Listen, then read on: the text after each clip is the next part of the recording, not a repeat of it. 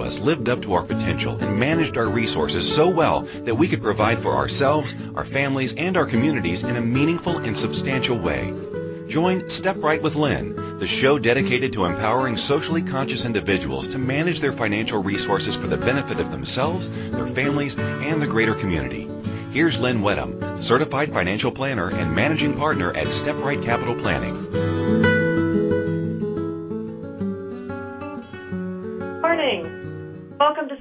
With Lynn.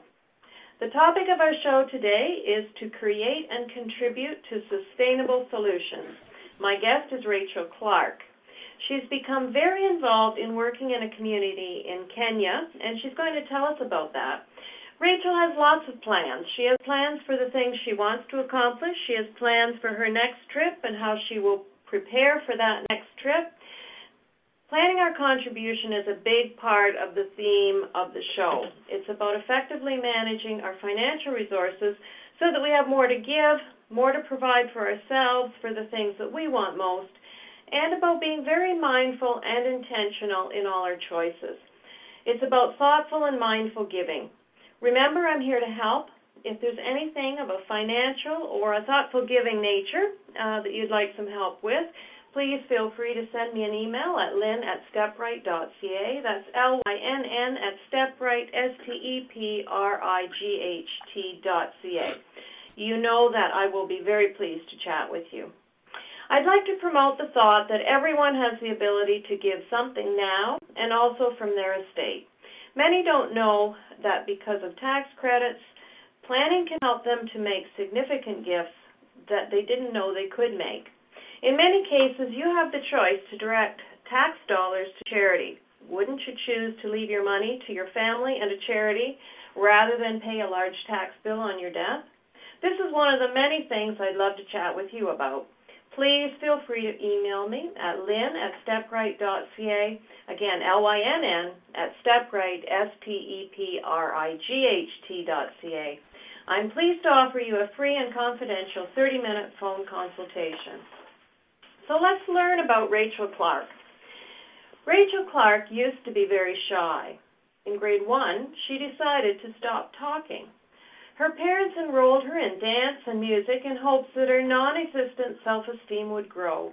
In the arts, she slowly found herself, her confidence, her voice, her language, and her passion for the stage. Others started to believe in her. Slowly, she did too. After graduating high school, she attended the Randolph Academy for the Performing Arts, a triple threat program in Toronto.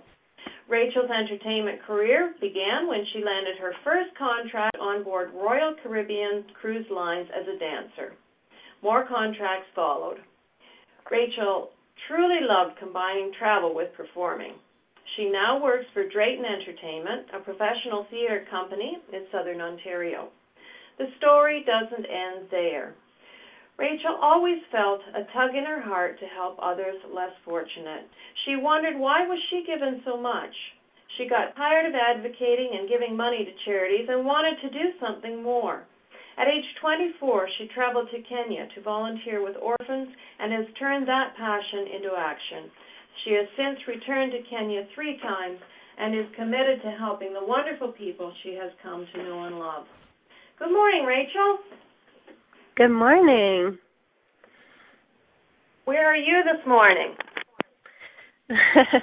I'm actually calling from the Dunfield Theatre in Cambridge because I am about to do a student performance of The Little Mermaid, which I'm part of. Okay. So tell us a bit about the show. It's just opened, hasn't it? It did. Yeah, it just opened on Friday night and it has all of the the songs from the movie that everyone loves and knows so well, as as well as some some new songs that they've added, which are all really cute, including a tap number that is led by the infamous Scuttle, the uh, the seagull. Mm. So it's oh, a cute show. okay. Yeah, there's even some local kids involved, which is nice. And mm-hmm. it's, it's a pretty large cast, and we've rented our set and our costumes from Kansas, and oh. uh yeah, it's pretty magical. Cool. Cool. Yeah. Mm-hmm. So that'd be a, that sounds like a great thing to uh get out and take your kids to a big family event, eh? Definitely. And actually it's 90% sold out already, which is crazy because oh, wow. we just opened.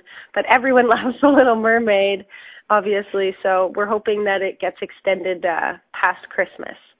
Yeah, that's pretty incredible, eh? Mhm. Wow. Good. Yeah. Whoever thought the demand was going to be what it is for theater in Cambridge, eh? It's terrific. I know. It's awesome. Yeah. It's so good for the city. Before we get started uh, to talk about Kenya, um, you were recently married. I saw some pictures of the wedding. Tell us a little bit about your wedding. Yeah, I would love to. I'm still sort of floating on the clouds from it. Uh, Alan and I were married on October 4th in my parents' backyard, which is a forest. Uh, and it was our hope to really, uh, you know, tie the knot under the trees. And luckily, it stopped raining at one and our ceremony was at two and the sun came out as I was walking down the wood chip aisle and uh so we got really mm-hmm. lucky and um we had our after party at a place that I serve at when I'm not performing called Timeless Cafe and Bakery on Northfield and Waterloo. Okay. So that was really nice and it was filled with lots of live music including your daughter who did a half an hour set for for us and the guests and we had music and mingling and drinks and dancing, lots of dancing. Yeah, so it was it, great. It, it, it looked like it was fun. The pictures, the pictures, uh, the outside pictures were just beautiful. Oh, yeah. thank you. Had had a very magical look to it all. Yes, definitely. Yeah, with the fall leaves and everything, it was great. Yes. So, what made you uh, first decide to go to Kenya? What made me first decide to go to Kenya?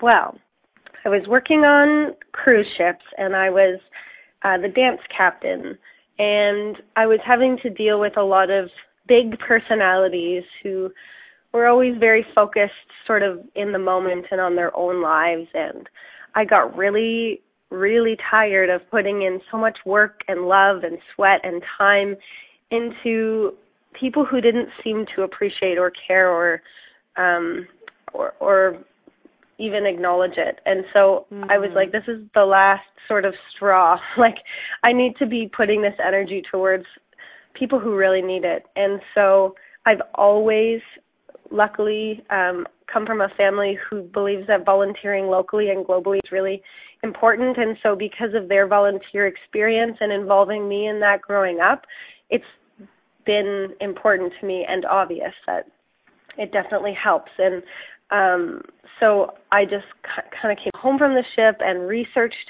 places to go and also tried to find an organization that would take someone like me because I'm a perform I'm a performer, I'm a dance teacher. You know, I'm I'm sort of this random person that doesn't have a a skill necessarily is what I was thinking in my head to offer because I couldn't, you know, physically build a school. I don't know how to do right. that. I don't know I don't know how to You're not a, a dentist bricklayer. or a doctor, exactly, a teacher, all these things. And so I was looking online and a lot of places re- require, you know, a certain degree of education for these things or whatever and I was just sort right? of that yeah. I was sort of uh this random person in this one company organization called Global Volunteer Network. They um just kind of said in their description, you're going to be a big sister and a mentor to kids that um, are deprived of attention and need help with their homework and their chores and and you're just sort of going to be an extra person to relieve some of the workers that are so overworked in this orphanage and and I thought, "Oh my gosh, that sounds exactly like what I could do and I think I could make it work." So I I went and I went um for almost 3 months, which is a big chunk of time. Yeah. And enough time to to really I think start to understand the culture and and get used to a little bit of the language and the ways there everyone's very laid back. And so you know you have all these hopes and dreams and you want to get things done quick quick quick and it just does not work that way there. So you know you learn mm-hmm. patience and a whole bunch of things. So mm-hmm. that was my that was my first trip. Right. And i have and 3 months would probably seem a long time for a lot of people but you'd already had the the experience of of working on the cruise ships too That's right. And I think Which- for sure that helped prepare me Yes. Yeah. for Yeah. being away. Although, my goodness, what what an opposite world though. you know? Yeah. To yeah. go from performing For on stage and peeling off my fake eyelashes to going to the dirt and the and the like the raw life of of Kenya, which is so colorful and real. Right, Yeah. right. And there there's there's a quote on your um there's a quote on your website that I was going to ask you about and I think maybe you've just described it and um it's it's the quote that says I'm forever working to collide my worlds. Yes. Because my worlds seem so different and I what's interesting is I I get to meet a lot of people from both sides that are very drastically different and I never feel like I completely fit into one side. I'm sort of Mm. both and um that's been for a long time but as i've gotten older i've just sort of realized why it's because i'm not extreme in one way or another i'm sort of i'd like to be a performer but i also think it's important to help and that i could do both and and Mhm. how can i collide the worlds and you know sometimes i feel the most centered and the most uh successful when i'm doing a fundraiser that is performing to raise money Mhm. for doing good. So that's Right. sort of Right. a good focus that I have. Yeah, it, it, that kind of creates that balance and and brings the two together. The other thing I thought was very interesting about what you said was, you know, about your your family's focus and and having, you know, sort of the the support and being brought up believing that that you um that you would contribute um Yes. you know And, and you know, we didn't even talk about it a lot. It was more like their example by living. Like we were very involved in um the dragon boat races, for example, at Laurel Creek that happened for many Mhm. years through the Kiwanis Club and and it just sort of shaped me even though I didn't even realize it. Yes, and I, and I, I think that has come up um, a few times with uh, with guests that we've had on the show. Is that you know there is a there is a background, a family value that's been that's been taught as far as um, you know believing there is value in giving back to the but giving back to the community. So Yes. yeah, so, so that was uh, something to take note of as well. Um, you know what? It's going to be a good time, I think. We'll just stop here for a break, and um, and then we want to hear more about this. Okay, sounds great. Thank you.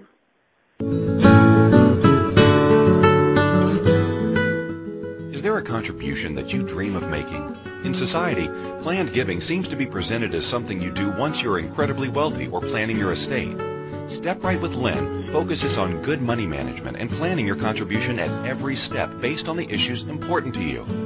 Learn how to expand the goodness around you and take responsibility for the issues important to you. Tune in for Step Right with Lynn every Wednesday at 9 a.m. Eastern Time, 8 a.m. Central Time, 7 a.m. Mountain Time, and 6 a.m. Pacific Time on A to Zen.fm.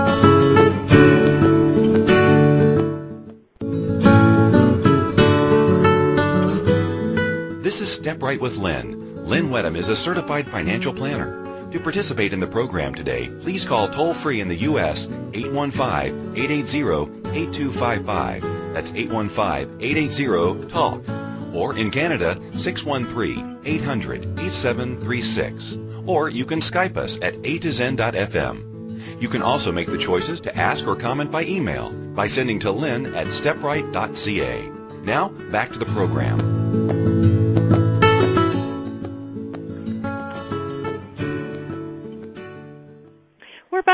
Is Step Right with Lynn.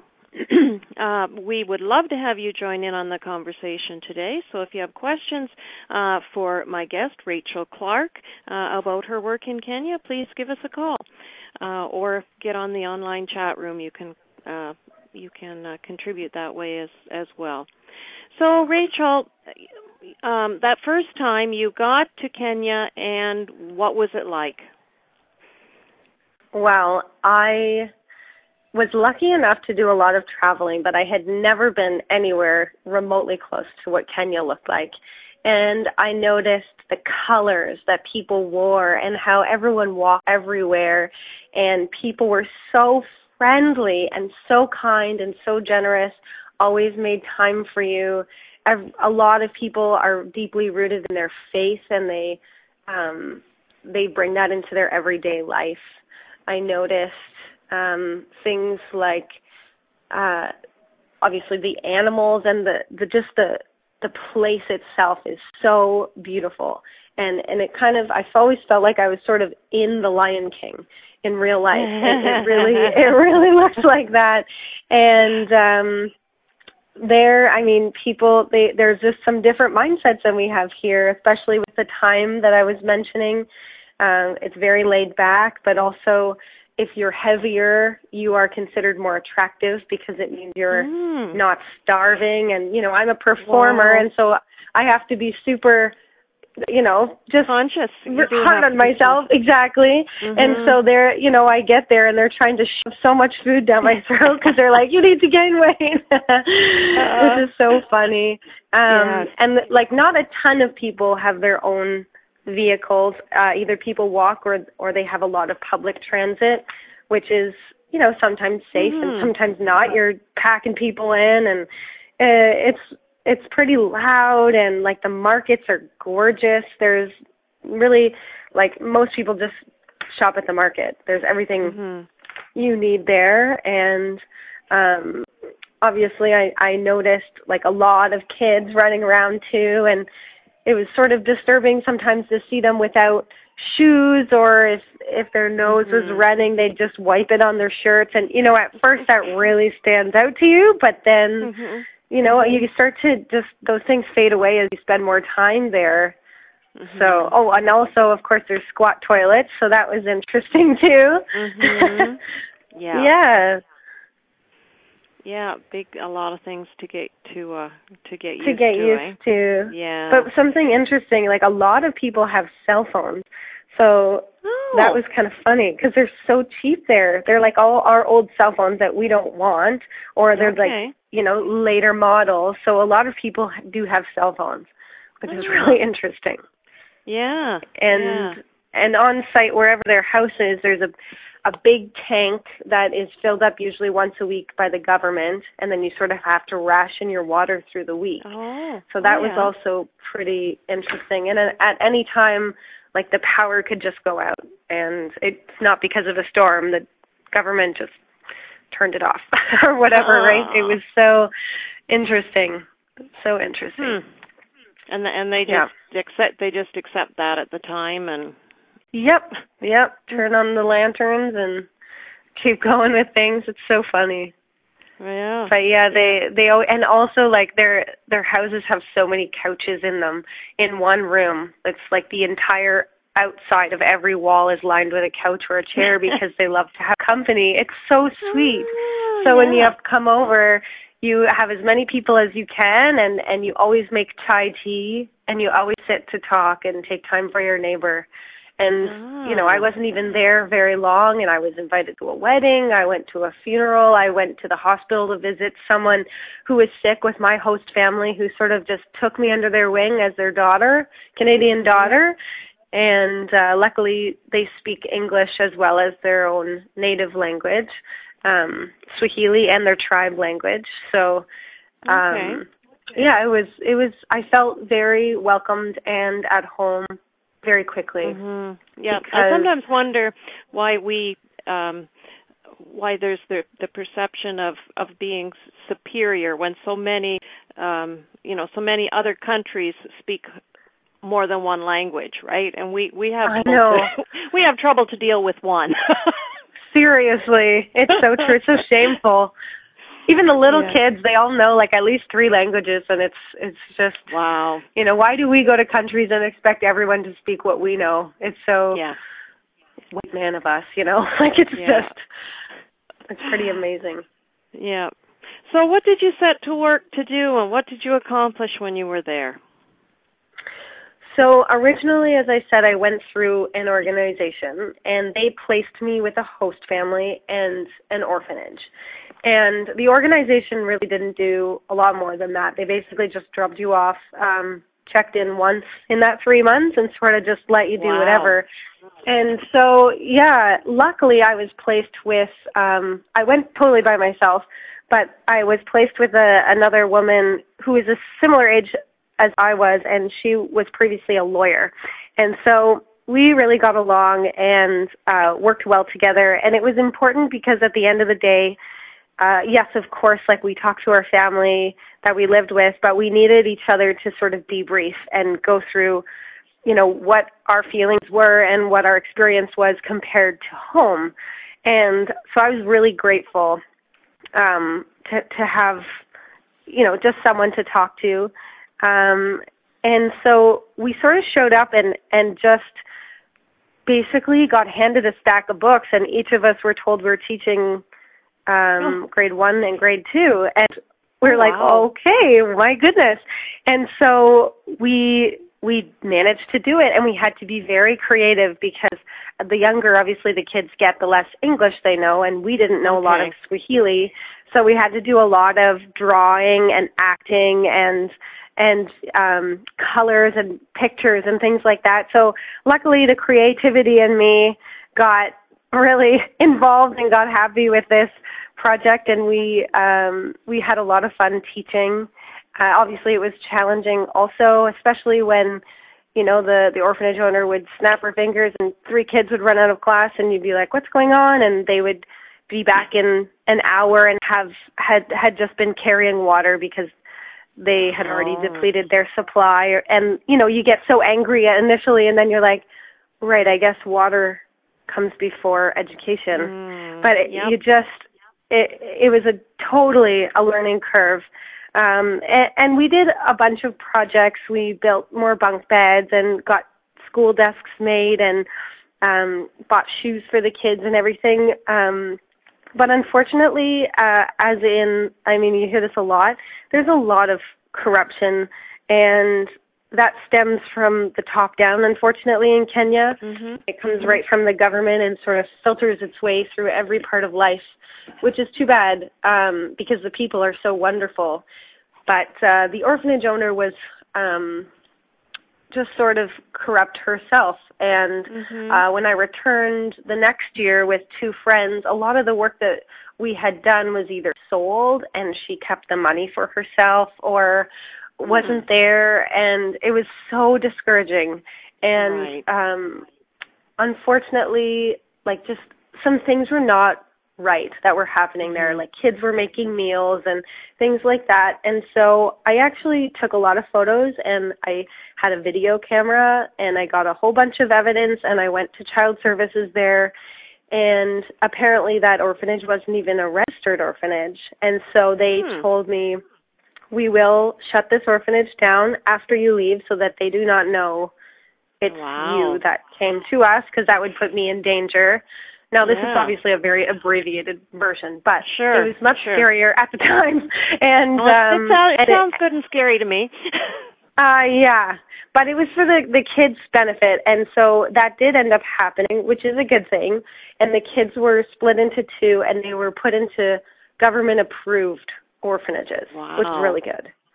Yeah. So that was my first two trips, and wow. um, yeah, so those were my initial experiences and you know it's hard not to get sort of discouraged you think you're doing mm-hmm. good you think you know of course when you first go you think you can change the world it's such an amazing feeling and mm-hmm. you're quickly brought down to reality when you realize how deeply rooted the problems are and how right. complicated they are right mm-hmm. and me being just me i mean i've never taken social development or anything like nothing that I or global development, anything that I could really draw on, but I was just sort of following my heart, you know.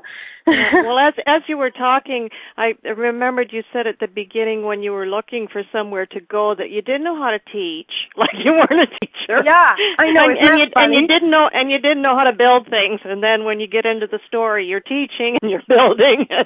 totally, and that's actually such a true point. Like you, you actually are so much more capable of things than you realize. Even yeah. going by myself, like that that was terrifying. But I'm like, Mhm. I can do this. And once you're there, you amaze yourself because you're so inspired by how little these people live off of and how happy they are. And you realize, my goodness, like, why not try it? Wow. So, So, how did you get past that bit of disillusionment you were having, and what happened after that? So it took me a while. Um, the first time I came home to Canada, I was a mess. I because I was so attached to the kids in Kenya and what Mm. was happening over there, and I sort of felt like I still had one foot in that country and one foot over here, and I felt like I didn't fit in here, and I didn't relate, and I couldn't get over how much we waste and how materialistic, you know, like all those things. And the second time I came home, I was so happy to be home because of seeing all the corruption and the going through that process of trying to get the orphanage shut down. Right. And yeah. so it sort of gave me a perspective of, you know, I have to accept both places and I don't need to conform to one or the other. I can just draw from each and be my own person. Uh, my culture doesn't need to define me necessarily, but Mm. I um yeah, it took me a while to be honest to get Yeah. over it. I actually thought I might not ever go back um because I had poured my myself Mhm. into these kids and this project and and even you know building fences and stuff and it was just all gone and I couldn't believe it. And so wow. it took me a while and the the reason I went back is because a woman named Corrine um she approached me. She owns a small travel business where she likes to clump small groups of people together who are like-minded to go on trips where they get to sightsee but also volunteer. And so she Mhm. asked if I'd be interested in taking a group. So I thought about it and I said, there's you a know whole what? there's a whole, Yes. another whole new deal. Seriously, I'm up for anything. yeah. Yeah. So I said yes, and I went early because obviously I needed to find a new place for us to volunteer. And actually, that trip went so well, and I planned the entire thing, and I was so happy and so like proud of it, and um really took care of the people and made the trip so low key and very low budget so that we could you know, camp instead of if we go on safari, we're going to camp in a tent instead of staying in these luxurious places and just keep it very down to earth. Obviously, have a lot of local friends, so I could Yep. support them by hiring them to take us. Hmm. And so it was a really unique, really unique trip, I think. And one of the big projects we did at the orphanage was um, make a garden. And when I returned Oh. the next year, I was able to eat out of the garden, which was so Oh, cool. Awesome. Yeah. yeah. Yeah, that's that's a really good that's a really good project. I'm sure that made uh made a big difference to them. So it was a like it, that this was for an orphanage as well or was this a community Yes. or okay. This is an an orphanage, a different orphanage yeah. that was so they run much so better. So you you showed you got the garden started and showed them how to do that and they continued with it when you were gone. Okay. Yes, exactly. That's great. Um yeah, you know and what? We're coming up like, oh, sorry, Go go, ahead. ahead. Well, we're just coming up to a to a break again, and just save that thought, and we'll uh, and we'll go with that when we come back. Okay, sounds great. Thanks, Lynn.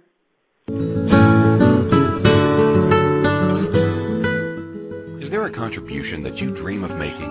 In society, planned giving seems to be presented as something you do once you're incredibly wealthy or planning your estate.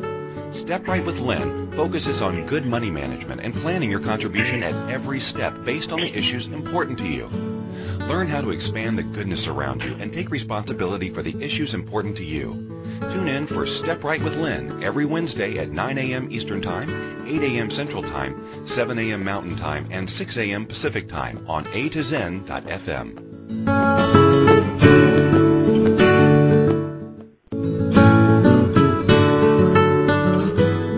This is Step Right with Lynn. Lynn Wedham is a certified financial planner. To participate in the program today, please call toll free in the U.S. 815-880-8800 815-8255. That's 815-880-TALK. Or in Canada, 613-800-8736. Or you can Skype us at a to zen.fm. You can also make the choices to ask or comment by email by sending to lynn at stepright.ca. Now, back to the program.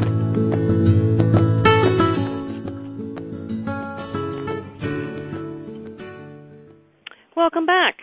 Today we're Thank talking you. with with uh, we're talking with Rachel Clark today uh, about her contributions in Kenya and uh, the many roles that that she played there. So, um, so you've been telling us about when you you took the group back and and you did work. So that was your third trip to Kenya.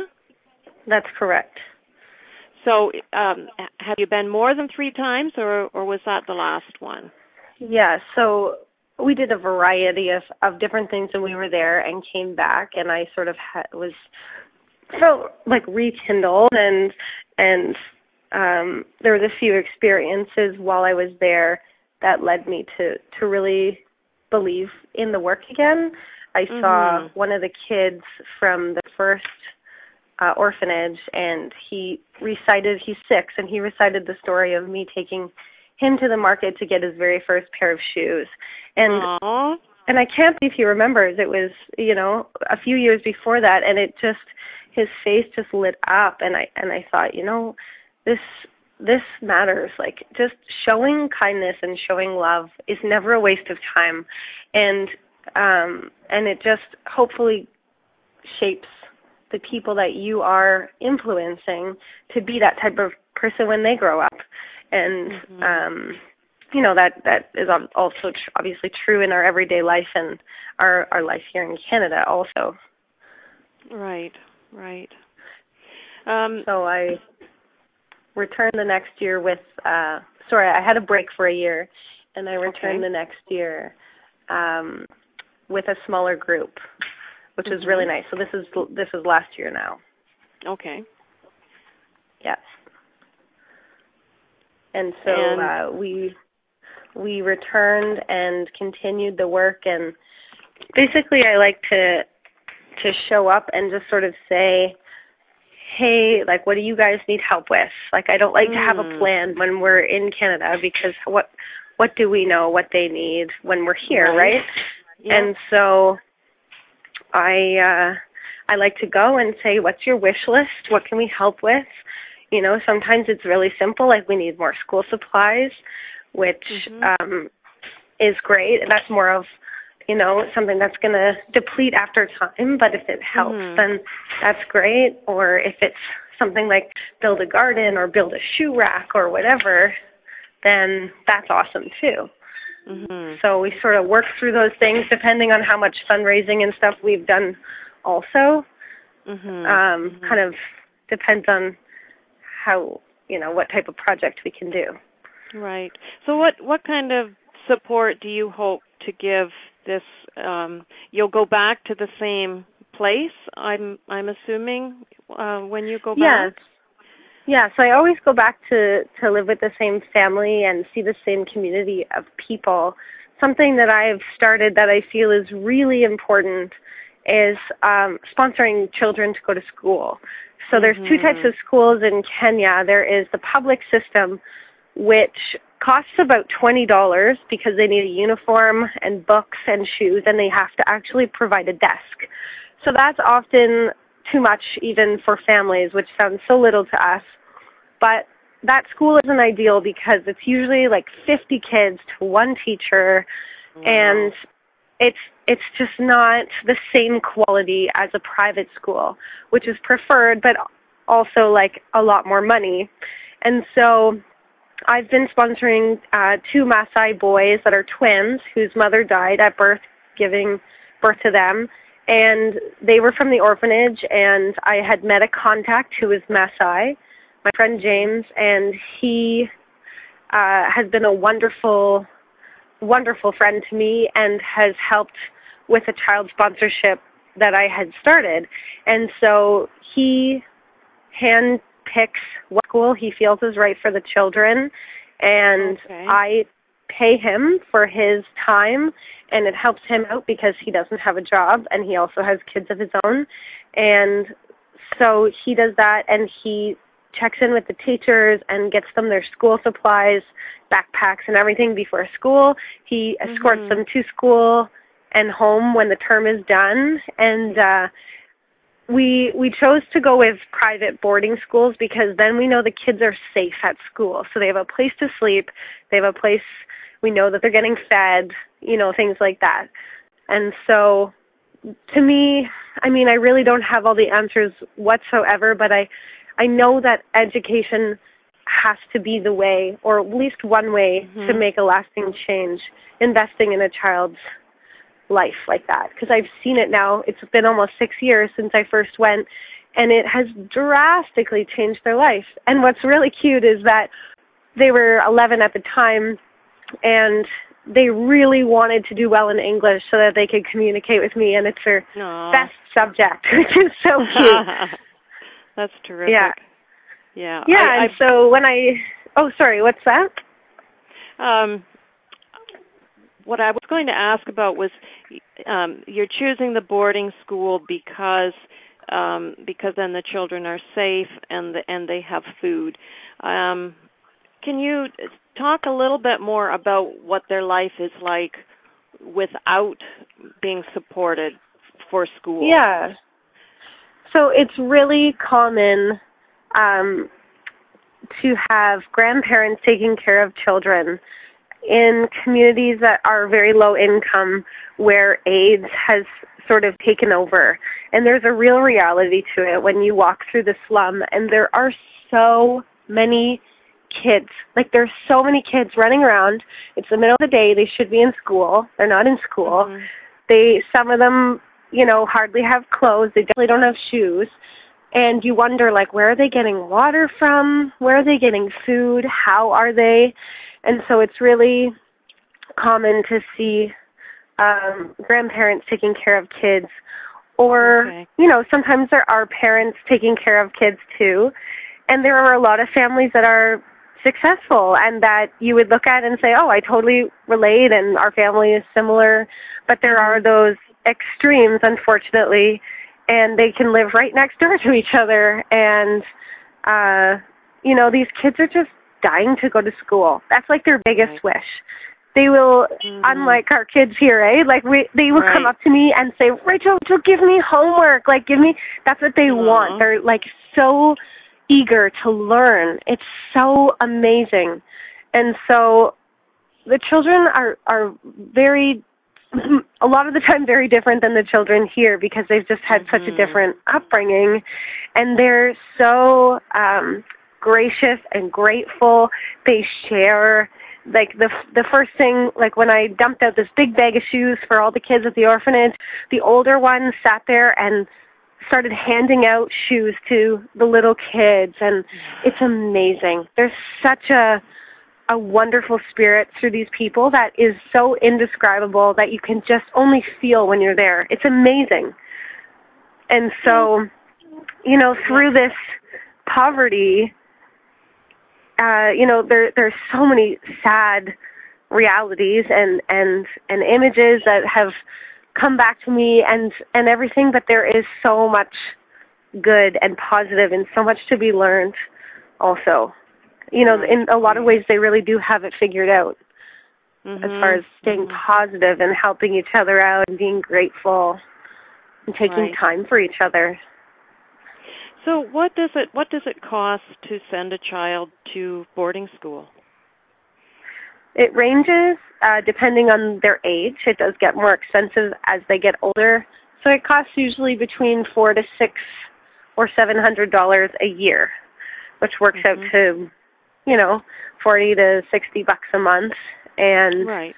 uh it really it really is nothing to us you know it's so it seems like such a big Yeah. number when you hear it all together but how easily do we spend that money you know month to month on other things and so Oh, for sure. um yeah i just my my Yeah. parents have had to say okay you can't sponsor any more kids because i you know once you meet them all and y- you just it's so hard to to not want to help everyone and that's sort of a right. Something I've had to come back to many times because there's a lot of things you could help with and a lot of people who need it. And so Mhm. I've chosen to focus on um an education program for for kids. right. Yeah. now I also yeah, I also sponsor kids through World Vision, which is a, a wonderful organization. And actually, my husband, uh, he is an advocate for them, and he fundraises trying to to get people paired up with kids to sponsor. Uh, so Oh, we make a pretty good team, and yeah, uh, for sure. yeah, it's it's also a great a great organization that has been around for many many years, and you know I've been in countries now where I've seen like oh this hospital is built by World Vision, and you go in and it's all run by locals. It's Oh. not you know it, it, their their projects are we're going to build this and become invisible after. It's really cool. Mm. So their Yeah. their sponsorship program has sort of got me in the mind frame of okay this this works. Right, right. So, Rachel, when we're talking about volunteering, um, you've Yes. chosen to do this globally. Um, you know, other people do things locally. Um, You know, Mhm. what's what's more important? I think that both are definitely important and people give me a hard time about it actually a lot you know why aren't you helping the people in your own backyard? Um now i do volunteer locally also whether it's short term or long term in a variety of different things um but i choose to spend more of my time energy and money on the children in kenya because unlike here, there are no such thing. There's no such thing as a soup kitchen or a homeless Mm. shelter or a rescue center for women with children who are in abusive relationships or counseling or all these things that we have here. The infrastructure, the help, you know, the the programming, the the places that we have here. That does not exist there, and so Mhm. people are like outright just suffering and they're not choosing it it they're just dealt this you know and so my heart really feels for them because uh sometimes it's really hard to just help yourself when you're in that situation and we're really really lucky here to have so many resources available to us Right. to get help or funding or counseling or financial aid you know Mhm. and so that's sort of why I feel um more of a pull towards helping there. Well, and you know, no one can judge you if they haven't been there either. It's true. You'd You be know. amazed though. Yeah. yeah, I probably would. I probably would. Okay, um do you know what? It's almost time for another break, so I think we'll take our break there and then when we come back, I want to hear about Chai Tea Sunday. Sounds great. Is there a contribution that you dream of making? In society, planned giving seems to be presented as something you do once you're incredibly wealthy or planning your estate. Step Right with Lynn focuses on good money management and planning your contribution at every step based on the issues important to you. Learn how to expand the goodness around you and take responsibility for the issues important to you. Tune in for Step Right with Lynn every Wednesday at 9 a.m. Eastern Time, 8 a.m. Central Time, 7 a.m. Mountain Time, and 6 a.m. Pacific Time on A to Zen.fm.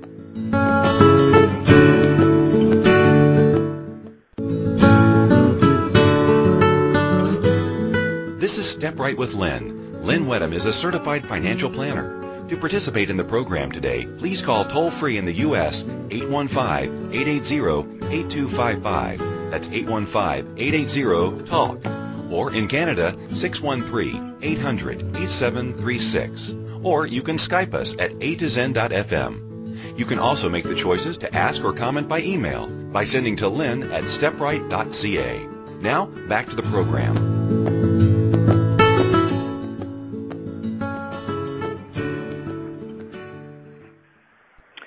Rachel, um earlier you did mention something about chai tea and I know there's there's something about there's a story behind um chai tea Sunday. Um would you tell us about that? Of course.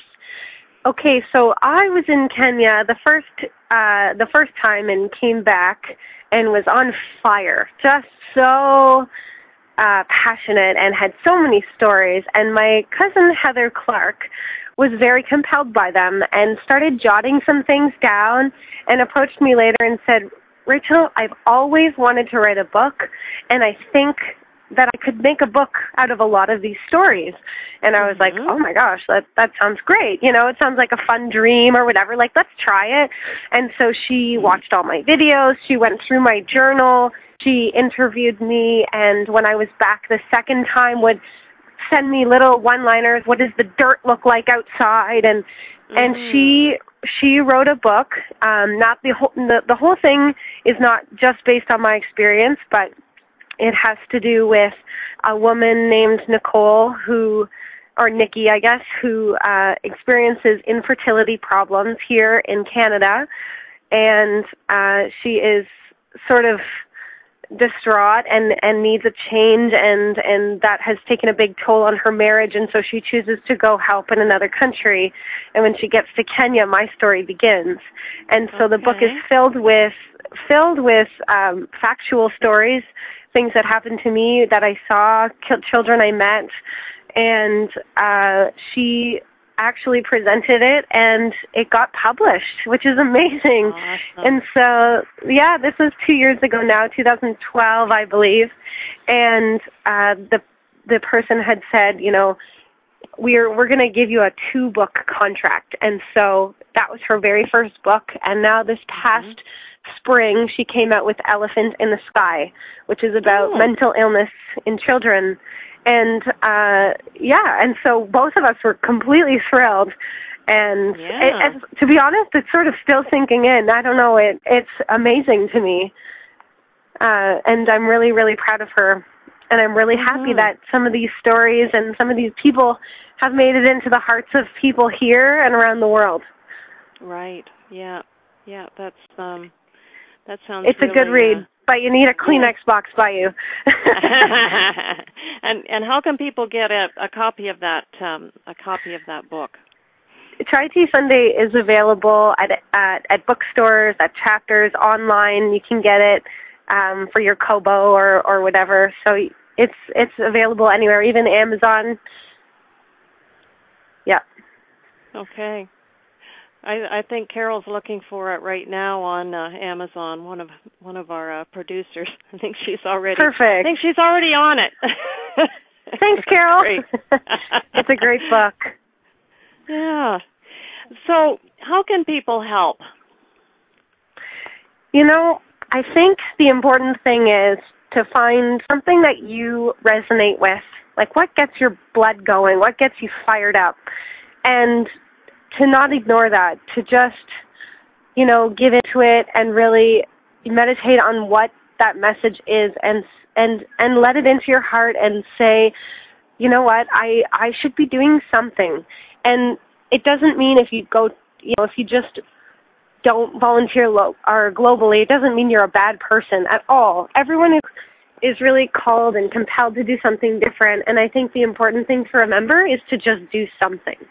So mm-hmm. we've been given so much, like so much more than we even even realize, and in even me too.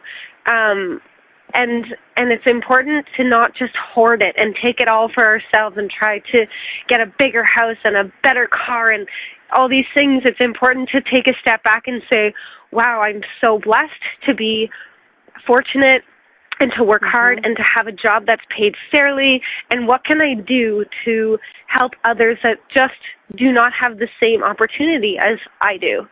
And uh I think there's so many ways to give and so many causes that are important and awesome. You know, mine happens to be with children. Other people might you know, might be with the Animal Rescue Center. Other people might be for advocating for global issues or mm-hmm. environmental mm-hmm. issues.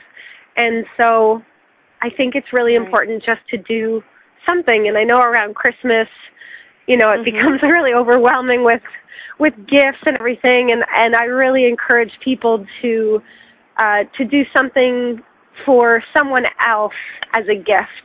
So, for mm-hmm. example, World Vision has a great catalog where you can give a goat or you can fill a stable or give medicine yep. supplies or whatever. It's really it's really cool because what do we really need here? You know? And so yep. I uh I encourage I encourage that. And if anyone would like to contact me directly, of course they can visit my website which you've posted on your mm-hmm. your site and right. uh send me a message and I'd be happy to to connect with them. Okay. And um and what's what's your email as well if if people do feel compelled to um to yeah. contact you and and help your your cause specifically. Uh, my email is existingbynature at gmail dot com. Mm-hmm. Okay, so that's existing by nature, um, and uh, you I could also connect you um, if if you want to connect with me. I can um, connect you as well. Um, so there's there's lots of ways to uh, to get in touch if if you feel compelled to help with, with definitely, or even if even if you want to come along. You know, I'm always hoping to take people instead of just go alone mm-hmm. because you many hands make light work. It's just a very true statement. More for sure. can yep. your love is spread so much farther. Yep. Okay. Another um, statement on your website is "Until Alone is over." What does that mean? "Until Alone is over" is actually a song that I wrote in 2009 before I had gone my first time, and mm-hmm. it talks about not giving up and not stopping uh, and not you know just not forgetting until until alone is over in the world i cannot stop is basically mm. what that song is all about yeah and that's the philosophy that has carried you through all of this so that's wonderful that's right and you can yeah. you can uh listen to the song on my website and also there's a a video that i have edited and put together uh that goes with it yeah, which is always nice to to yeah, just see, more see firsthand, you know. Yeah, there's some very cool stuff on your on your website. Would encourage people to check that out. Yeah, it's it's uh really good stuff there. Thanks so much, Rachel, for uh, sharing with us today. It's it's been really interesting. Your passion comes through, and it's been great. Thank you so much for asking me to be on the show. I really appreciate it. Yeah, it's been it's been a lot of fun. Thank you. So next week, our guest will be uh, Paul Drillard from DSK LLP Chartered Professional Accountants, and the topic is year-end tax planning. So if you've never done this kind of planning before, here's your checklist.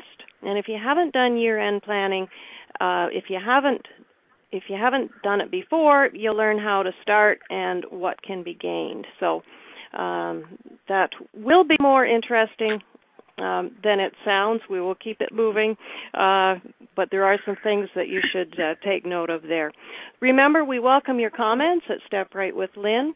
Uh, it's the radio show dedicated to empowering socially conscious individuals to manage their financial resources for the benefit of themselves, their families, and the greater community. You can send me an email at lynn at stepright.ca. That's L Y N N at stepright, S T E P R I G H T dot C A. Let's book a time for your free 30 minute telephone consultation. I'd love to chat with you. Remember, I'm here to help. I'm interested to hear what you think of the show. Uh, I'd like to know what topics you'd like to hear more about and any suggestions you have for guests that have a story to share about their contribution to the community. So please feel free to contact me. That's lynn at stepright.ca, L-Y-N-N at stepright, S-T-E-P-R-I-G-H-T. This is Lynn Wedham. The show is Step Right with Lynn. Until next time, take the right steps to support yourself, your family, and the community.